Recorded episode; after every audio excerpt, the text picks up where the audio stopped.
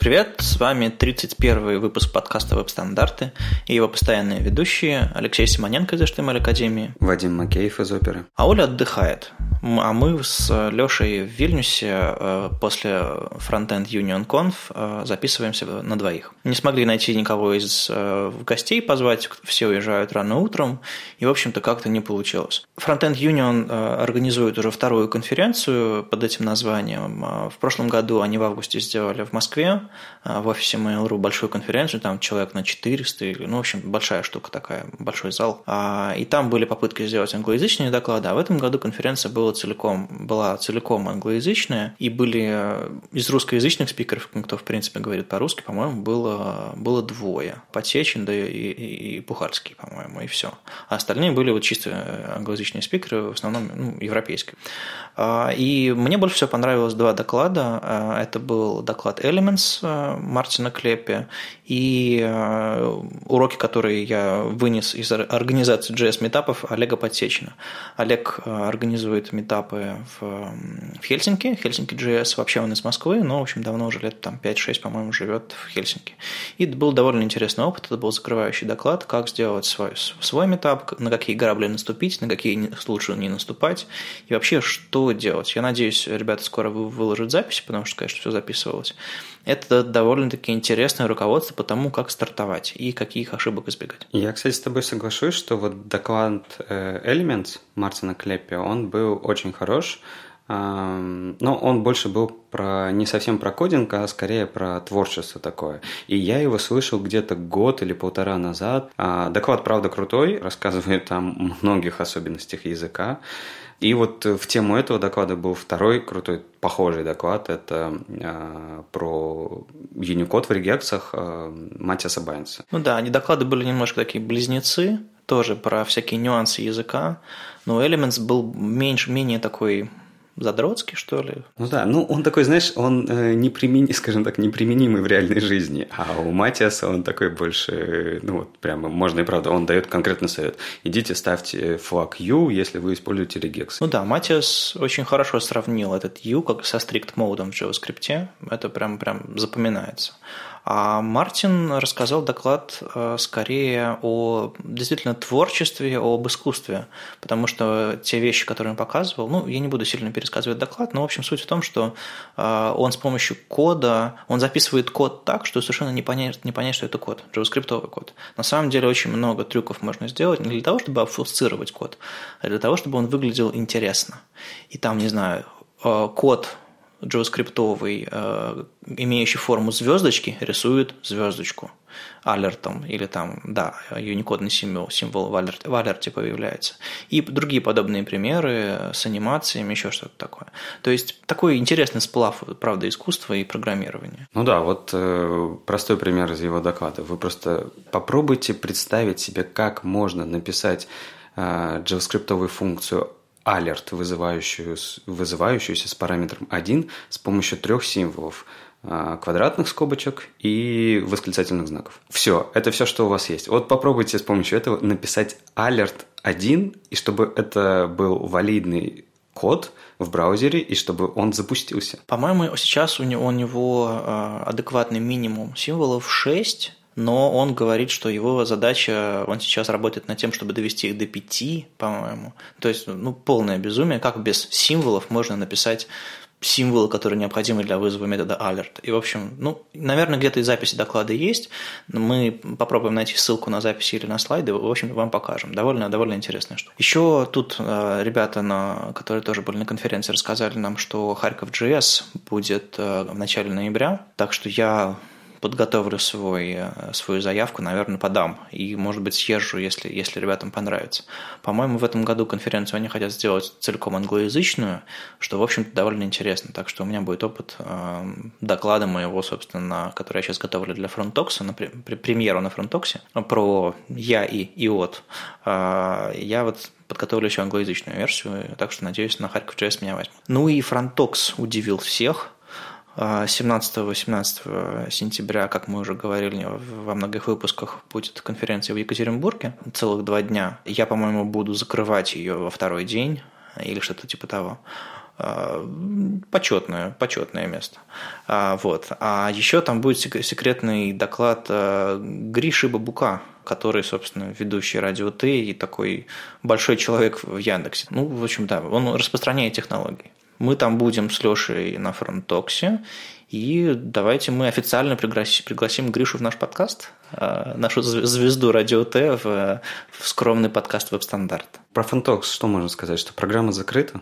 То есть, все, она готова, и, по-моему, она очень мощная получается, поэтому, мне кажется, в Екатеринбург осенью очень нужно съездить. И это ближайшая следующая конференция. Да, да, будет довольно скоро, так что я сейчас вернусь в Питер и буду уже прогонять свой доклад с ребятами из Екатеринбурга.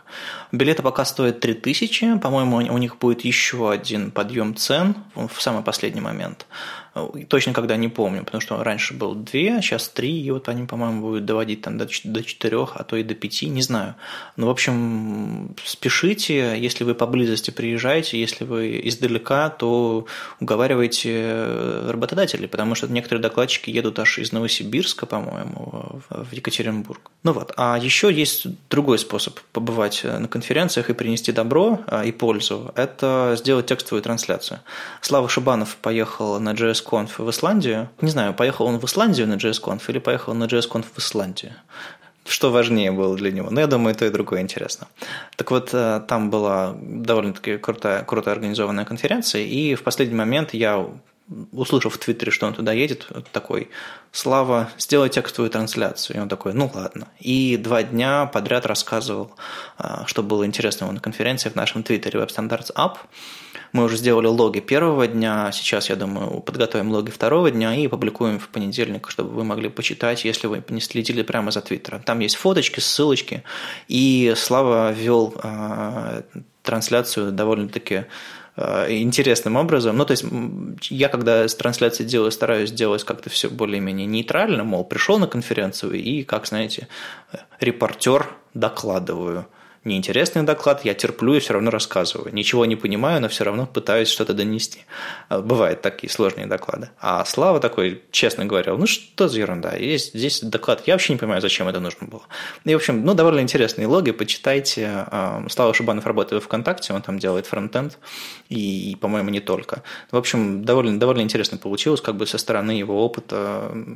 Знаете что, если вы организуете какие-то локальные конференции или бываете где-то, куда-то поедете в ближайшее время, фронтендерское что-нибудь, вы тоже можете сделать такую трансляцию. Пишите.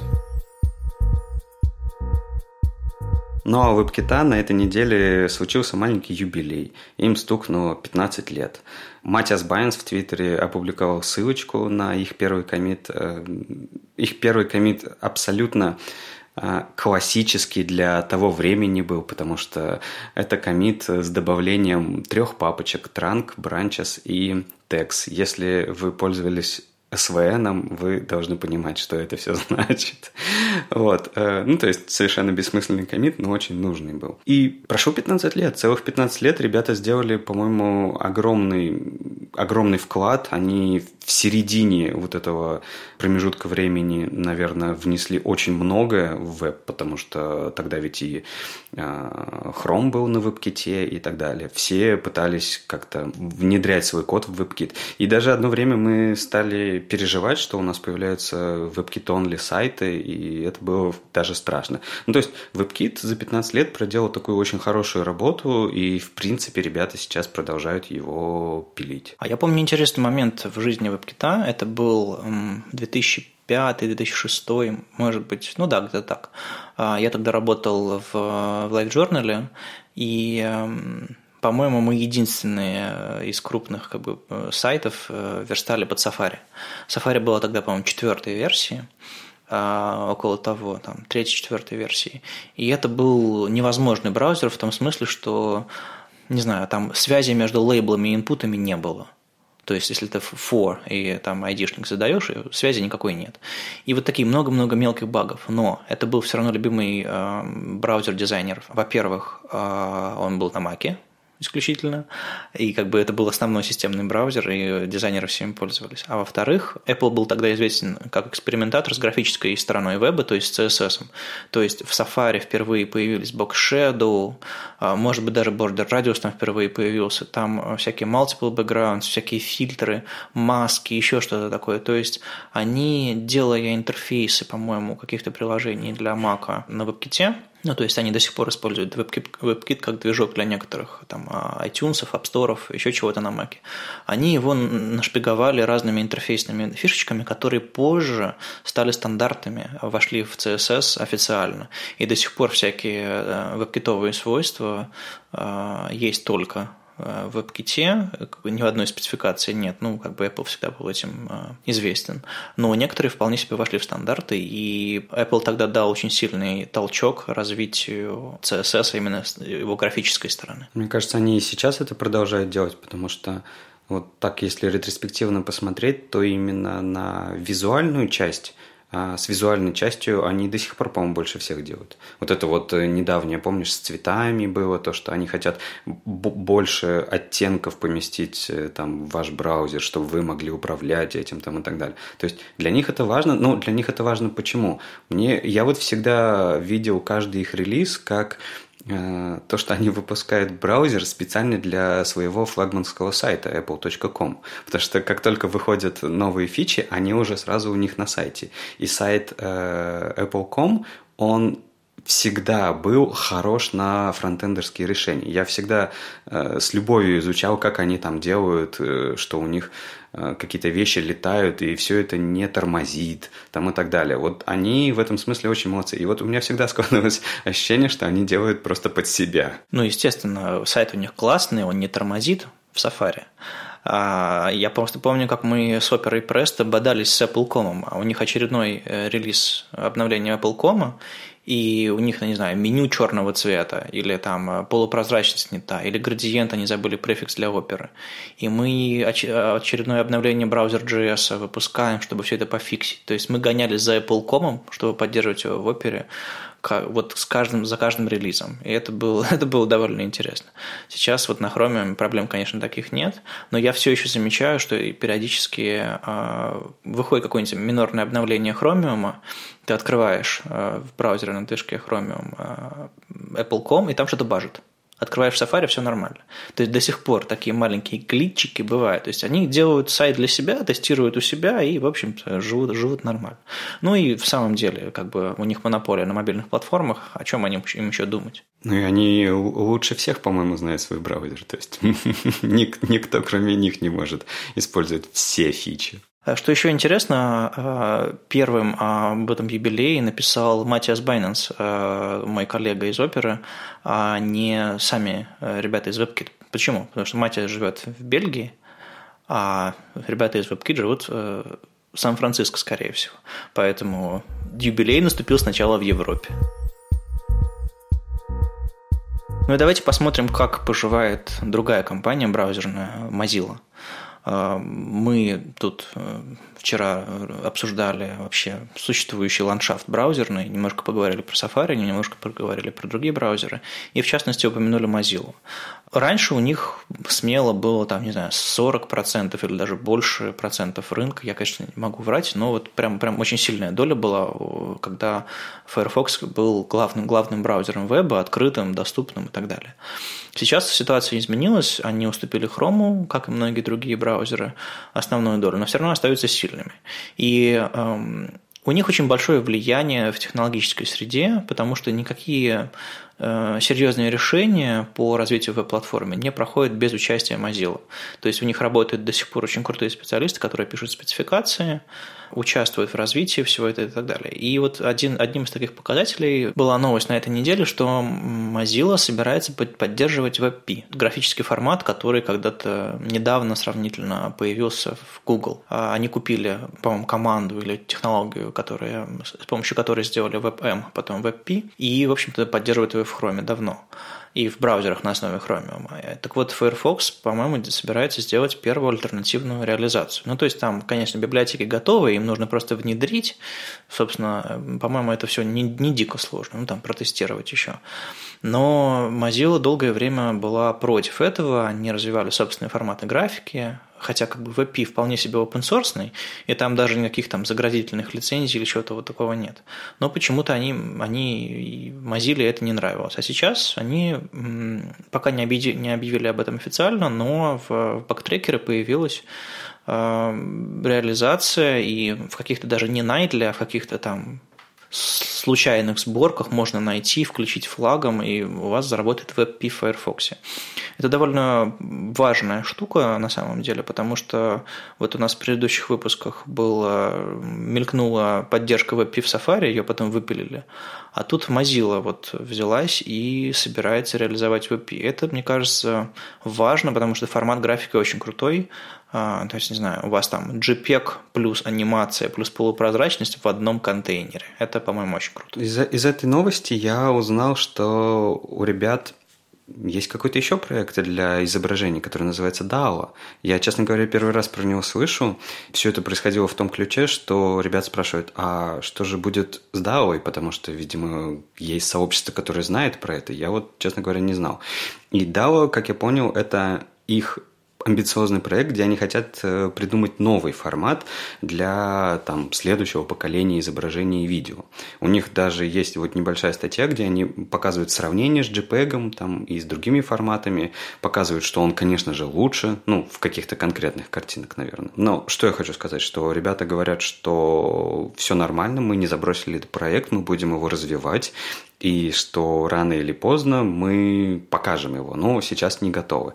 Но я просто не знал даже про это, и Mozilla тут открывается с такой стороны, что это одна из тех компаний, которые очень много экспериментируют с форматами, потому что у них же вот этот есть мост JPEG, потом какой-то JPEG 2000 или что. По-моему, это не их, но они с ним, по-моему, экспериментируют. Да, то есть они пытаются внедрять постоянно в свой браузер разные форматы. Ну, потому что, смотри, Google они внедрили в WebP, и все, успокоились. Apple там вообще никуда не двигается. Не запилил и выпилил, ну да. Да, вот. А Firefox все время пытается найти новый формат, который всем будет удобен. И это здорово, что кто-то над этим работает. По-моему, это довольно легко объясняется тем, что у Google бизнес прежде всего это реклама. А реклама где? На сайтах, на собственных сервисах.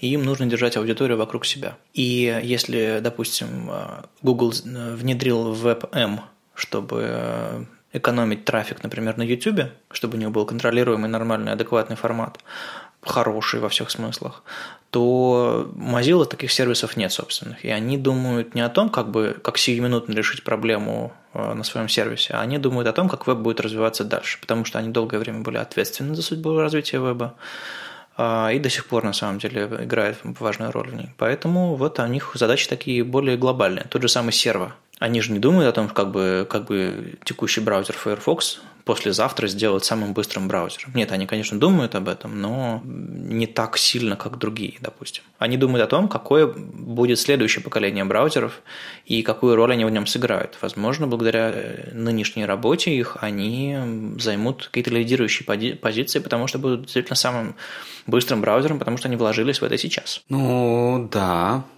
Но, с другой стороны, вот как бы Mozilla не загнулась, честно говоря, потому что у всех компаний вроде как понятная бизнес-модель, понятно, с чего они зарабатывают, и понятно, зачем им браузер.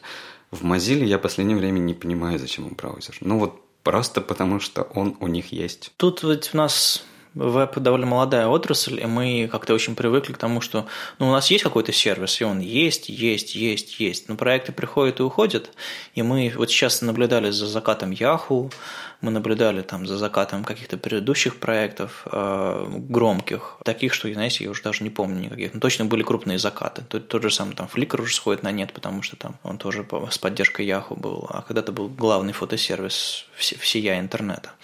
И та же самая ситуация, в общем-то, грозит, скорее всего, всему, что мы знаем. То есть за свою жизнь, я думаю, мы увидим еще приходы и многих других браузеров к лидерам рынка. Возможно, когда-то Firefox вернется к этому, но просто такие вещи сложно предсказывать на самом деле. Предсказать успех Хрома, наверное, можно было, потому что в него, правда, вкладывали много денег, и это как бы большая компания тащила его за собой, как когда-то был успех Internet Explorer. Сейчас все не так очевидно. Совершенно точно, что у Edge очень серьезные заявки на успех, на возвращение своей доли, если уж не подавляющей там 90%, то очень серьезной, по крайней мере, лидирование на Windows-платформах. А вот насчет остальных браузеров сложно сказать, потому что вот как-то все не так прозрачно. Довольно интересно за этим всем наблюдать. Мне бы хотелось, чтобы Mozilla никуда не уходила и осталась хотя бы большим-большим экспертом в движках, потому что та же самая Opera с Престой, 2-3% в мире, она все равно была довольно важным браузером. Не только потому, что верстальщики из России периодически под нее верстали что-то, а потому что, опять же, Opera активно участвовала в развитии стандартов, опять же, потому что была альтернативная реализация, которая добавляла что-то новое, находила проблемы в спецификациях, прежде чем реализовывать. И такую же роль может сыграть Mozilla. Возможно, им удастся переждать пришествие Хрома вот в этой роли эксперта в мире браузеров, а потом вернуться снова с новыми идеями. Может быть. И ты заговорил про Edge, а мы все-таки тема про WebP. И WebP, конечно же, нет еще в Edge, но ребята вроде как рассматривают. Сейчас у них в статусе рассмотрения внедрение в WebP, и вы можете сходить к ним на их User Voice, так кажется, где можно проголосовать за поддержку WebP, если вы вдруг хотите. Хотя мне почему-то кажется, что не очень-то хотят разработчики новый формат. Я думаю, они хотят в смысле, чтобы казаться еще совместимее, еще дружелюбнее. Не в смысле, что как бы им хочется постоянно новые форматы внедрять, а потому что им нужно править имидж. Даже несмотря на то, что они назвались Edge'ом, все равно разработчики кривят морду. Не, я больше про разработчиков, которые делают сайты, делают проекты, потому что ведь они должны будут пойти и проголосовать за внедрение WebP в Edge. А я что-то сомневаюсь, что разработчики хотят еще один совместимый во всех браузерах формат, ведь нужно будет думать теперь не как выбрать между вектором и JPEG или PNG, а у них еще будет WebP. Они же не захотят делать его все время картинки и в JPEG, и в WebP. Это ж двойная работа. Но я думаю, когда-нибудь... Я все-таки верю в победу WebP, вот итоговую. Я думаю, когда-нибудь ситуация будет выглядеть так. Мы будем выбирать между WebP и SVG, а потом какие-нибудь послушные роботы будут генерировать нам PNG и JPEG-файлбеки или GIF, потому что на самом деле из WebP, в зависимости от свойства вашей картинки, можно сгенерировать вполне себе файлбеки. То есть, это, если там фоточка, то это будет JPEG, если там какая-то точечная графика с минимумом цветов, там PNG-24, PNG-8, либо гифку сгенерировать, если это анимированный WebP. То есть, файлбечить можно, просто мы сейчас делаем наоборот. Мы сейчас делаем JPEG, а потом файлбечим на WebP. Я думаю, когда-нибудь мы перейдем к обратной ситуации, и, по-моему, это будет длиться какое-то время, пока не придет очередной новый формат графики. А может быть, в WebP появится вектор. То есть можно будет в контейнер WebP... Господи, зачем? Да, зачем? SVG же прекрасный формат. Векторный растер. Как вам такое? Страшно. Но дизайнеры будут рады. Не нужно думать. Действительно. Еще Mozilla показала свой сервис для проверки безопасности сайтов. Называется «Обсерватория». И это такая штука, которая может проверить ваш сайт на все известные возможные улучшения безопасности, которые вы можете сделать на своем сервере. Да, это немножко не про фронтенд, но все-таки безопасность сайта – это важная вещь для всех нас.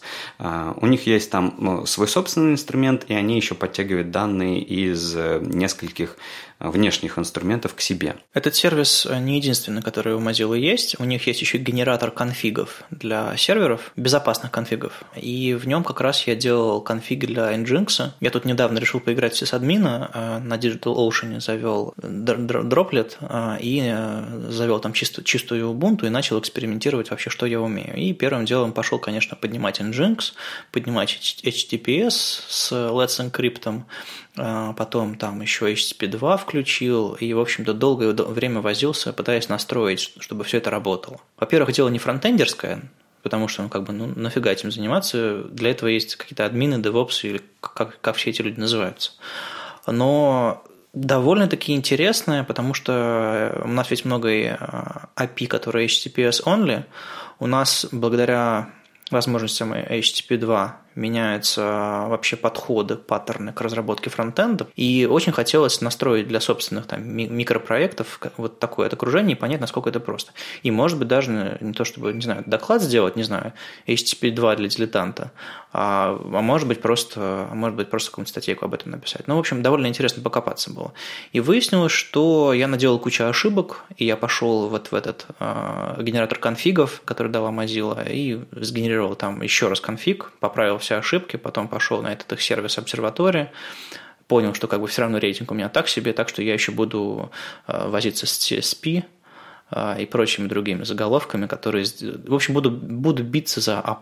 Ну и да, ты говорил про конфигуратор, тут нужно сказать, что это не конфигуратор настройки вашего сервера, это скорее список тех, сейчас сложно, но все равно, список тех чипсетов, которыми могут работать браузеры, когда пытаются соединиться с, по защищенному каналу. То есть у нас есть в каждом браузере есть разная поддержка этих чипсетов.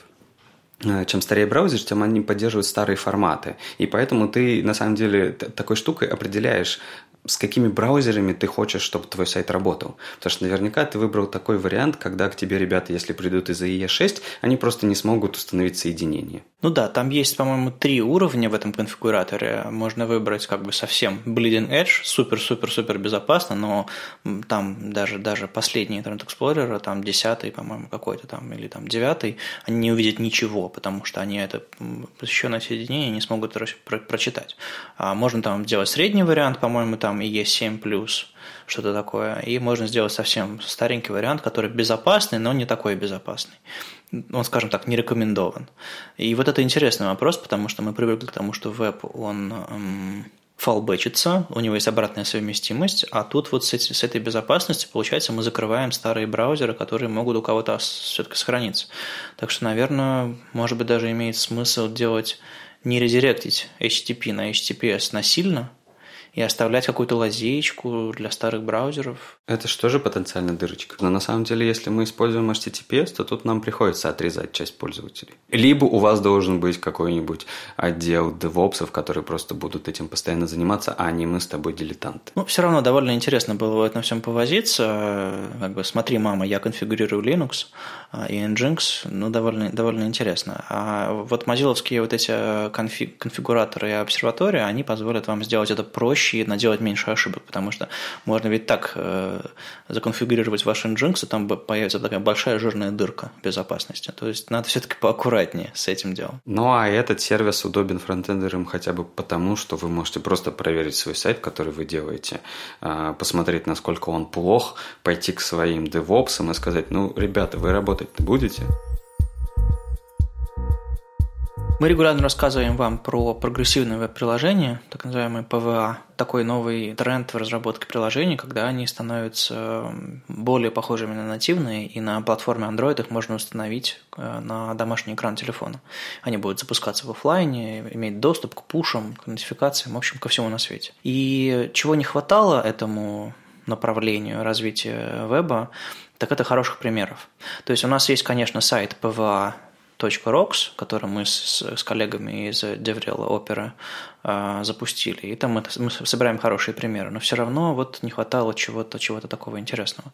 И вот Guardian запустил к Олимпиаде в Рио-де-Жанейро приложение RioRun. Приложение, оно работает в браузере, оно вполне себе нормально работает и в браузерах, которые не поддерживают все эти фичи Progressive Web Apps, допустим, Safari на iOS, он нормально запускается, работает, и, в общем, все доступно.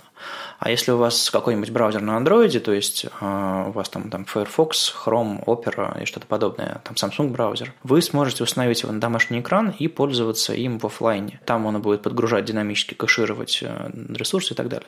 Собственно, о чем приложение? Приложение – это такой фитнес-трекер, но не в духе, что вы как бы бежите и видите текущую карту, и он трекает, сколько калорий вы потратили. Типа ранкиперы и аналогов. Для этого много других приложений. Это фитнес-трекер для Олимпиады в Рио.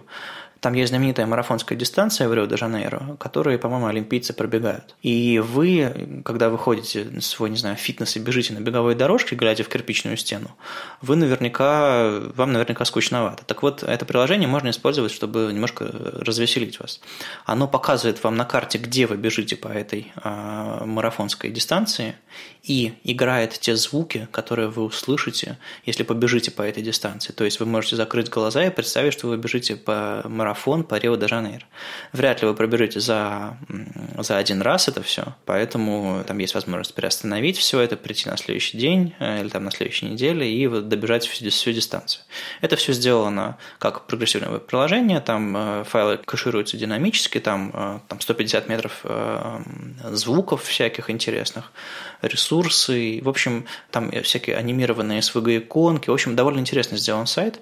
Так вот, ребята из Guardian рассказали о том, как оно все это сделано, статья не новая, но на этой неделе к нам пришел один автор и предложил перевод к этой статье. Мы сейчас его готовим и, наверное, опубликуем вместе с подкастом в понедельник ближайший. Очень рекомендую посмотреть. Это честный опыт разработчиков из Guardian, в котором они рассказали, что честно, мол, мы долгое время не понимали, как сервис-воркер работает, и всякие хаки крутили вокруг, а потом такие...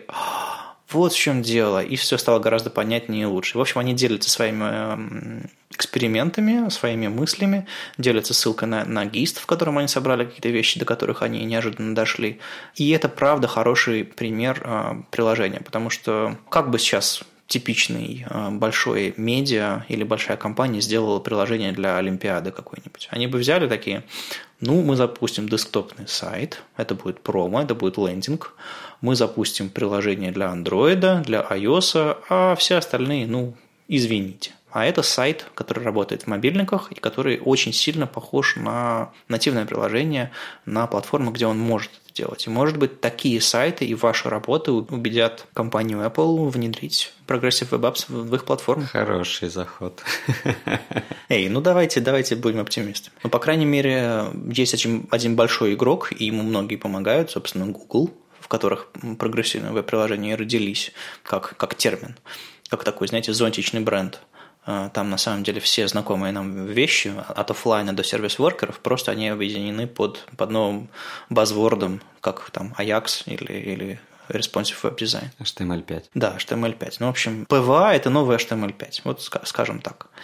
И Google продолжает доказывать, что PWA, Progressive Web Apps, это важная штука, и недавно они анонсировали, что они выпиливают Chrome Apps из десктопного Chrome. Не знаю, замечали вы или нет, но в Chrome есть, кроме расширений, в браузере есть еще так называемые приложения. Они вам устанавливаются в систему, и у вас среди десктопных приложений вашей домашней папки, там на Mac, на Windows, на Linux, по-моему, тоже, появляются иконки, которые запускают приложение прямо в доке на системном уровне, используют Chrome как движок. Когда-то у Opera были виджеты, которые умели то же самое делать, запускать ваши веб-технологии в браузере Opera, но без самого браузера, просто как такую картинку. Но это было давным-давно. И вот похожая попытка была сделана компанией Google какое-то время назад. Эта штука была не очень-то успешной, и, слава богу, они это закатывают. По-моему, эти Chrome Apps останутся только на Chrome OS. Там им и место, в общем-то. На десктопе это все, кажется, всегда было назойливым и непонятным. А ставка будет сделана на прогрессивные веб-приложения. Они собираются интегрировать, они, точнее, уже интегрировали, и об этом, по-моему, были статьи о том, как Progressive Web Apps можно попробовать на десктопе, чтобы можно было ваши сайты в офлайне запускать, использовать какие-то системные вещи, устанавливать его, бросать ярлычок на рабочий стол, и чтобы они запускались, по-моему, все-таки в браузере, но со всеми возможностями прогрессивных веб-приложений. И они предлагают не только вариант с ПВА, они предлагают вариант еще закатать это в расширение для Chrome, но это такой вариант, если у вас получится. Но они предлагают любимый вариант закатать это в электрон. В принципе, да, потому что типа хромовские приложения всегда были хаком и имели меньше возможностей и меньше интереса с точки зрения сообщества. А у электрона сейчас бешеная популярность. у расширений, в принципе, хорошая популярность. И действительно, если у вас было какое-то Chrome-приложение, в чем я очень сомневаюсь, то вы можете из него сделать действительно расширение или закатать его в электрон, или сделать из него прогрессивное приложение. Что вам интереснее? По-моему, последнее интереснее, потому что вы сможете реиспользовать это все эти подходы еще и на мобильных. На прошлой неделе нам показали превью следующей версии WebStorm. Ну, не большой версии, а просто обновление обычного, третьего. Это WebStorm 2016.3, в которой ребята добавили, помимо всего прочего, поддержку PostCSS. И мне кажется, это огромный выигрыш PostCSS сообществу, потому что это огромный редактор, это огромная IDE, которая поддерживает PostCSS из коробки. И я помню, когда мы делали в JetBrains Питер CSS метап, как раз накануне к ним заезжал Андрей Ситник, и они тогда разговаривали об этой поддержке. То есть ребята достаточно гибкие, туда вполне можно не то что пропихнуть, ну где-то так, поддержку каких-то своих фич. И Теперь в WebStorm у нас будет поддержка PostCSS, и мы можем не страдать и использовать, видимо, все фичи, которые есть в этой IDE. Ну, я думаю, да, Андрей Ситник открыл свою бутылку шампанского, или что он там, егермайстер с колой, не об этом. И, в общем-то, хорошенько отпраздновал это, потому что это действительно большая победа. WebStorm довольно популярен среди JavaScript-программистов, потому что, он знает ваш код, грубо говоря, и он может подсказывать вещи не просто абстрактные, типа в языке есть такой метод, используй-ка его, а подсказывать, что вот тут есть такой импорт, вот тут есть такая переменная, оно используется, и, в общем, он всегда был силен хорошим анализом языка. И как раз накануне этого анонса Андрей Ситник сделал еще важную штуку. Он опубликовал, точнее, обновил страницы русскоязычную и англоязычную, страницы про PostCSS. Андрей, насколько я помню, долгое время был админом Википедии, и, собственно, там он хорошенько вошел в интернет через Википедию, через все это. И в последнее время меньше этим занимается, но он написал, по-моему, идеальную страницу про технологию. Наверное, ни у одной массовой технологии фронтенда нет такой классной русскоязычной страницы, как есть сейчас у PostCSS. Там написана история, там написаны плюсы, минусы, критика, какие-то картинки прицеплены, логотип в SVG, там схема, объясняющая работу тоже в SVG. Я немножко поучаствовал в этом. Андрей бросил клич, у меня, говорит, есть растер, кто нарисует мне SVG-версию. А я сидел вечером, скучал в отпуске. Вы понимаете, отпуск – это очень скучное место. Я быстренько в SVG отрисовал это ему в растре, и теперь там есть мой маленький вклад в историю PostCSS. Давай немножко вернемся к JetBrains. На самом деле они рассказали, как они поддерживают PostCSS. И поддерживают они, конечно же, не все плагины. Они поддерживают ограниченное количество плагинов. Это кастомные property, это apply, то есть миксины, это кастом медиа, это медиа min-max, но это чтобы делать кастомные медиа чуть проще, то есть не делать вот это вот max, viz, там двоеточие и так далее, а делать просто обычное больше или равно. По-моему, они пошли по CSS Next, и все, что там в нем входит, практически все поддержали. А вот не совсем, не получается так, потому что смотри, custom selectors, еще nesting и nested. И не все это есть в CSS Next, и не все из этого есть в PredCSS. То есть это какой-то такой микс ни того, ни сего. Ну, может быть, они взяли рейтинги какие-то и посмотрели, не знаю, топ-10 популярных плагинов, и, может быть, будут развивать это направление. Но вот PostCSS как неформализованный язык, в котором автор каждого плагина может воровать, убивать и делать, что хочет, довольно-таки сложно писать на него полноценную поддержку, потому что как бы спеки нет. Есть исключительно фантазия автора.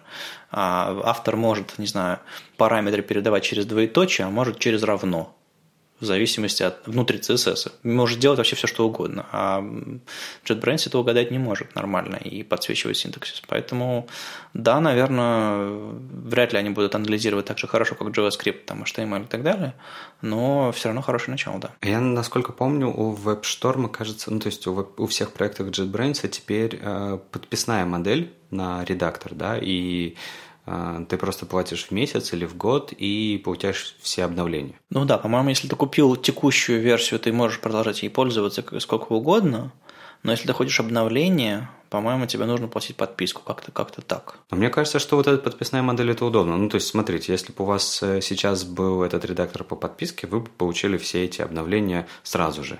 Я почему про это вспомнил? Я каждый раз радуюсь, когда у меня Photoshop и Illustrator обновляются и приезжают новые фичи. И я больше не думаю о том, что мне нужно за это, там, платить за это обновление и так далее. У меня подписка, и все эти обновления каждый раз приезжают. Это, по-моему, очень удобная модель. Если посчитать, сколько денег ты платишь те же самые, а то и большие деньги. Просто психологически это легче. Да, это правда. Я недавно читал хорошую статью о том, как ребята в одной из студий посчитали, сколько они платят за вот эти подписные модели, за софт. Ну, потому что если ты руководишь студией, ты хочешь лицензионный софт, ты не хочешь проблем. И они поняли, что раньше все было гораздо проще. Они раз в год обновлялись, покупали всем Creative Cloud или, ну ладно, в общем, обновленный Photoshop и то, что им нужно. А сейчас они платят подписку на всех, и это выходит дороже. И это ведь не только Photoshop. Sketch тоже на подписную модель вышел, JetBrains, и это становится новым способом вытягивать из несчастных разработчиков деньги. Ужас какой. Мне всегда было интересно, как попадают статьи в Википедию, честно говоря. Вот как ее туда написать? Я несколько раз пытался это сделать, и у меня всегда было ощущение, что это в принципе невозможно. А Андрей тут пришел, так хоп-хоп, и появилась статья. Я, если честно, когда прочитал эту новость, подумал, ну она появилась, потому что он админ. Знаешь, там, по-моему, все не очень просто, и, наверное, стоит спросить у Андрея про Википедию, конечно, и, может быть, попробовать уговорить его рассказать, как он написал эту статью, и написать маленькое руководство по тому, как вообще такие вещи делаются. Я пытался какие-то вещи в Википедии править, какие-то вещи в Википедию добавлять, но с огромным скрипом, с огромными усилиями. Это было практически невозможно, действительно, как ты сказал. Но главное, что нужно соблюсти, когда ты делаешь такие вещи, это беспристрастность. Ты не можешь говорить, вот это самая классная штука на свете. Ты можешь говорить, по данным такого-то, такого-то, такого-то, статьи, упоминания, там, видео, еще чего-то, это самая классная штука на свете. То есть исключительно цитировать чужие мнения, не иметь собственных. И это, в общем-то, научный подход, который позволяет сохранять объективность. Естественно, сайты приходят и уходят, и поэтому Википедия, по-моему, архивирует какие-то версии или пытается найти их с архивированной версией там, на archive.org. Но вот эта вот беспристрастность, по-моему, благодаря тому, что он был админом в Википедии, по-моему, остается, он знал, как пройти между этими камнями в этих бурных водах Википедии. Это, как знаешь, юридический язык. Ты смотришь, ты читаешь какой-нибудь договор лицензионный, и ты понимаешь, что как бы там нет смысла вообще никакого. А юрист пробежался, и он понял, он сказал, вот здесь проблема, а вот это нужно убрать. Ну вот было бы здорово иметь страничку о веб-стандартах, например. Ну что, наверное, будем просить Андрея помочь нам с этим. Потому что, когда какое-то явление существует год, 5, там, 6, там, десятилетия, было бы классно, чтобы про него можно было узнать подробно, чтобы оно сохранилось как-то для истории, потому что Википедия – это важный исторический источник для будущего. Есть много проектов для новичков. Да, в принципе, достаточно. То есть, всякие онлайн, офлайн, и вот Леша из Академии сидит. А проектов или конференций прямо вот для профессионалов, там, ультрапрофессионалов, которые там уже дальше только звезды, довольно-таки мало. Видимо, чтобы учить суперпрофессионала, нужно быть самому суперпрофессионалом, а суперпрофессионалы заняты, потому что, ну, они суперпрофессионалы. А вот появился проект Frontend Center Лена Мадерна, человека, известного как популяризатора CSS-модулей, в основе которых тоже лежит пост-CSS. Привет, Андрей. Так вот, он предлагает подписку за $10 в месяц, и он собирается выпускать по 2 скринкаста в месяц и рассказывать о чем-то новом. И он в качестве демонстрации того, что он собирается делать во фронтенд-центре, выпустил скринкаст о базовых принципах веб-пака. Горячая тема, понятное дело. И, по-моему, видео довольно-таки хорошее. И еще он показал превьюшечку маленькую скринкаста, называется Current Color. И в этом Current Color он называет Current Color первой CSS-переменной. Я когда это увидел, у меня такое случилось озарение. Это ведь и правда, мы ведь можем давно уже достаточно задать нашему блоку свойство color. Оно отнаследуется вглубь нашего дерева, и везде в глубине от этой ноды, которой мы задали цвет, мы можем использовать свойство current color как псевдоним этого цвета, потом менять его в одном месте, оно автоматически, магически, да, я бы даже сказал, поменяется во всех остальных местах. То есть в градиентах, в бэкграунде, ну, везде, где можно использовать color. И действительно переменная, черт побери.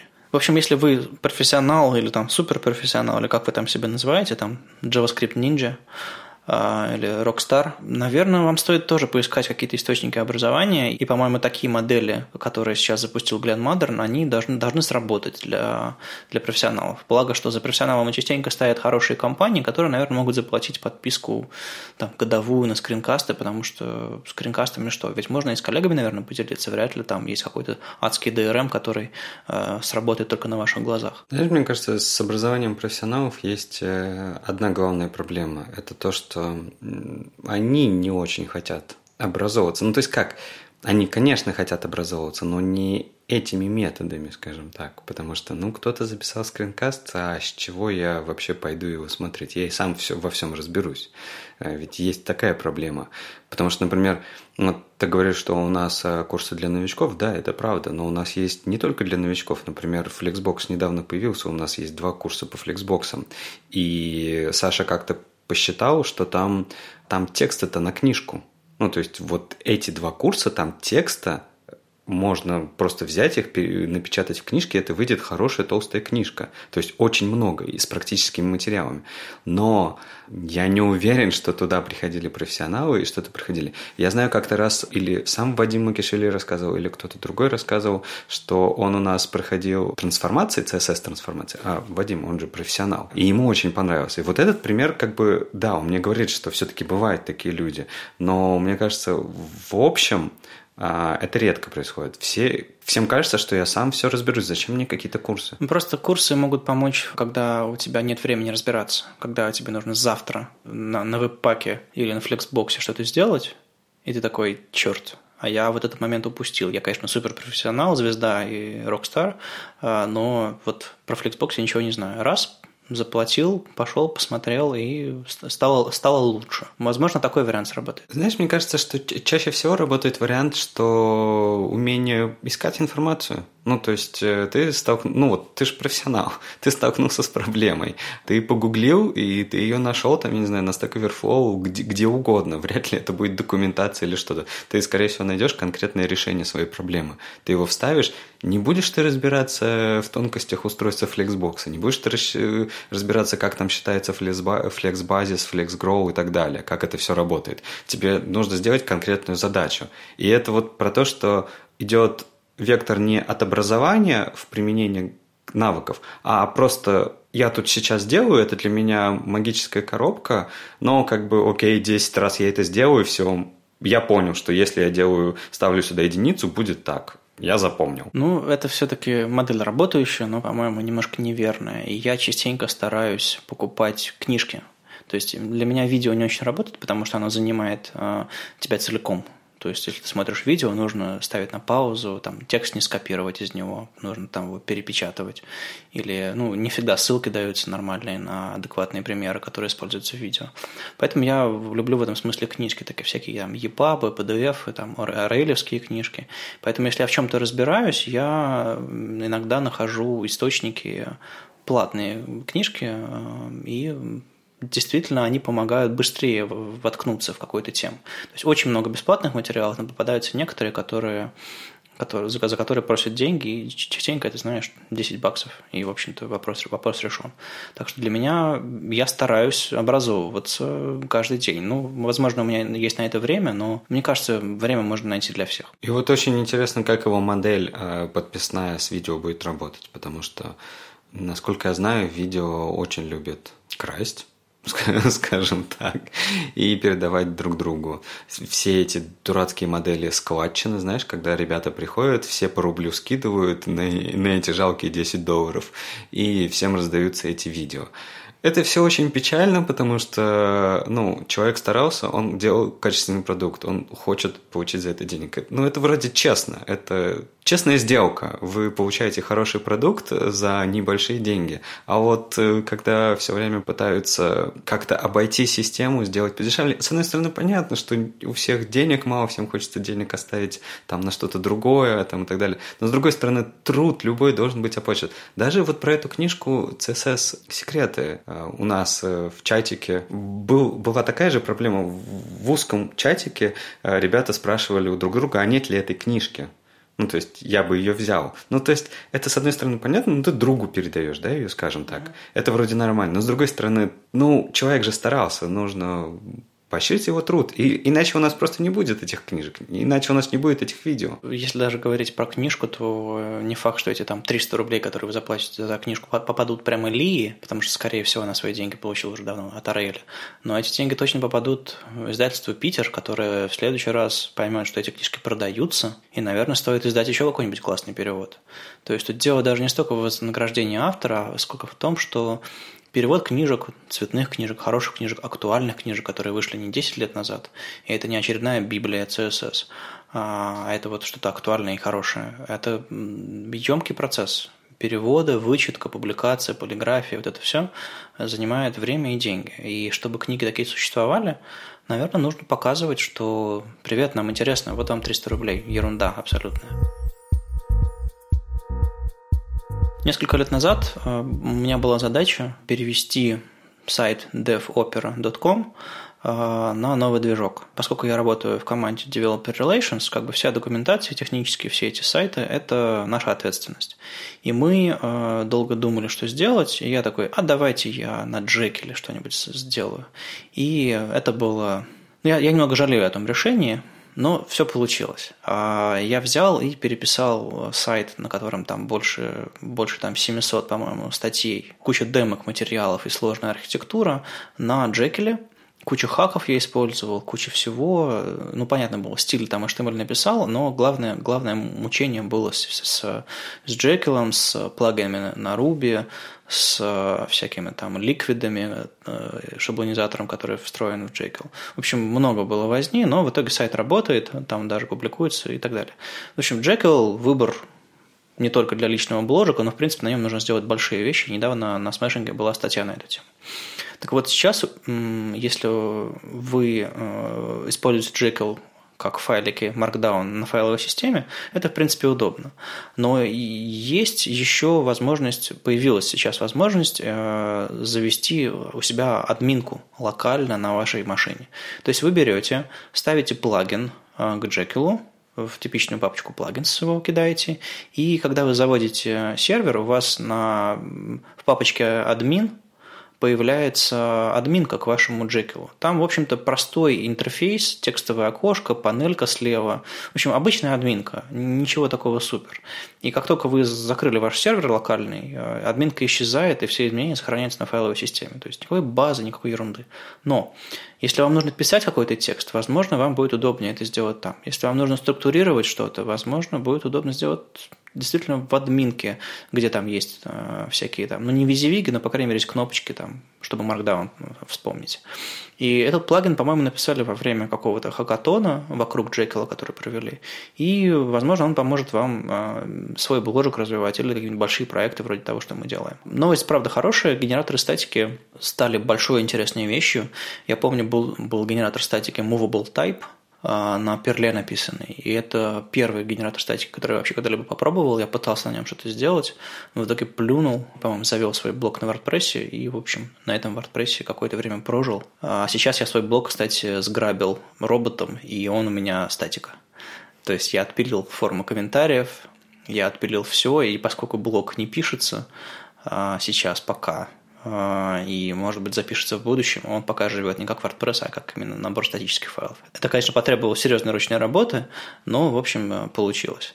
Но если вы все-таки делаете нормальный генератор статики, то вот Jekyll с админкой может вам помочь. Есть еще другой проект, который относится к генераторам статики, о котором хотелось бы поговорить. У нас есть сайт webstandards.ru, Это такой флагманский сайт сообщества, на котором мы редко, но все-таки публикуем статьи. Раньше публиковали много новостей, потом перешли в соцсети. Но, грубо говоря, это все, что у нас есть, и мы бы хотели из него сделать что-то большее, гораздо большее, объединяющее фронтенд-сообщество наше и, в общем-то, может быть, даже другие. И вот сейчас мы разрабатываем новый дизайн для сайта веб-стандартов. Скорее всего, объединим веб-стандарт Days и сайт веб-стандартов в один, чтобы все было в одном месте. Там будет и подкаст, и новости, и статьи, и все на свете. Ну, в общем, мы этим занимаемся. И, скорее всего, сайт мы будем делать на генераторе статики. Очень не хочется делать это на Джекиле, и поэтому вот я в последнее время занимался ресерчем, что же выбрать как генератор статики. И, конечно, хочется что-нибудь на ноде, чтобы JavaScript, чтобы можно было плагин легко написать.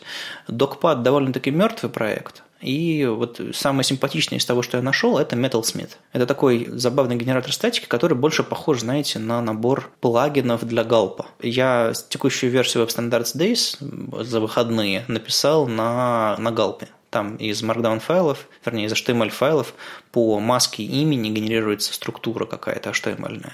Просто реплейсами, ренеймами и так далее. Ну, в общем, на галпе. Metalsmith немножко похож на это, но просто там каждое действие – это плагин.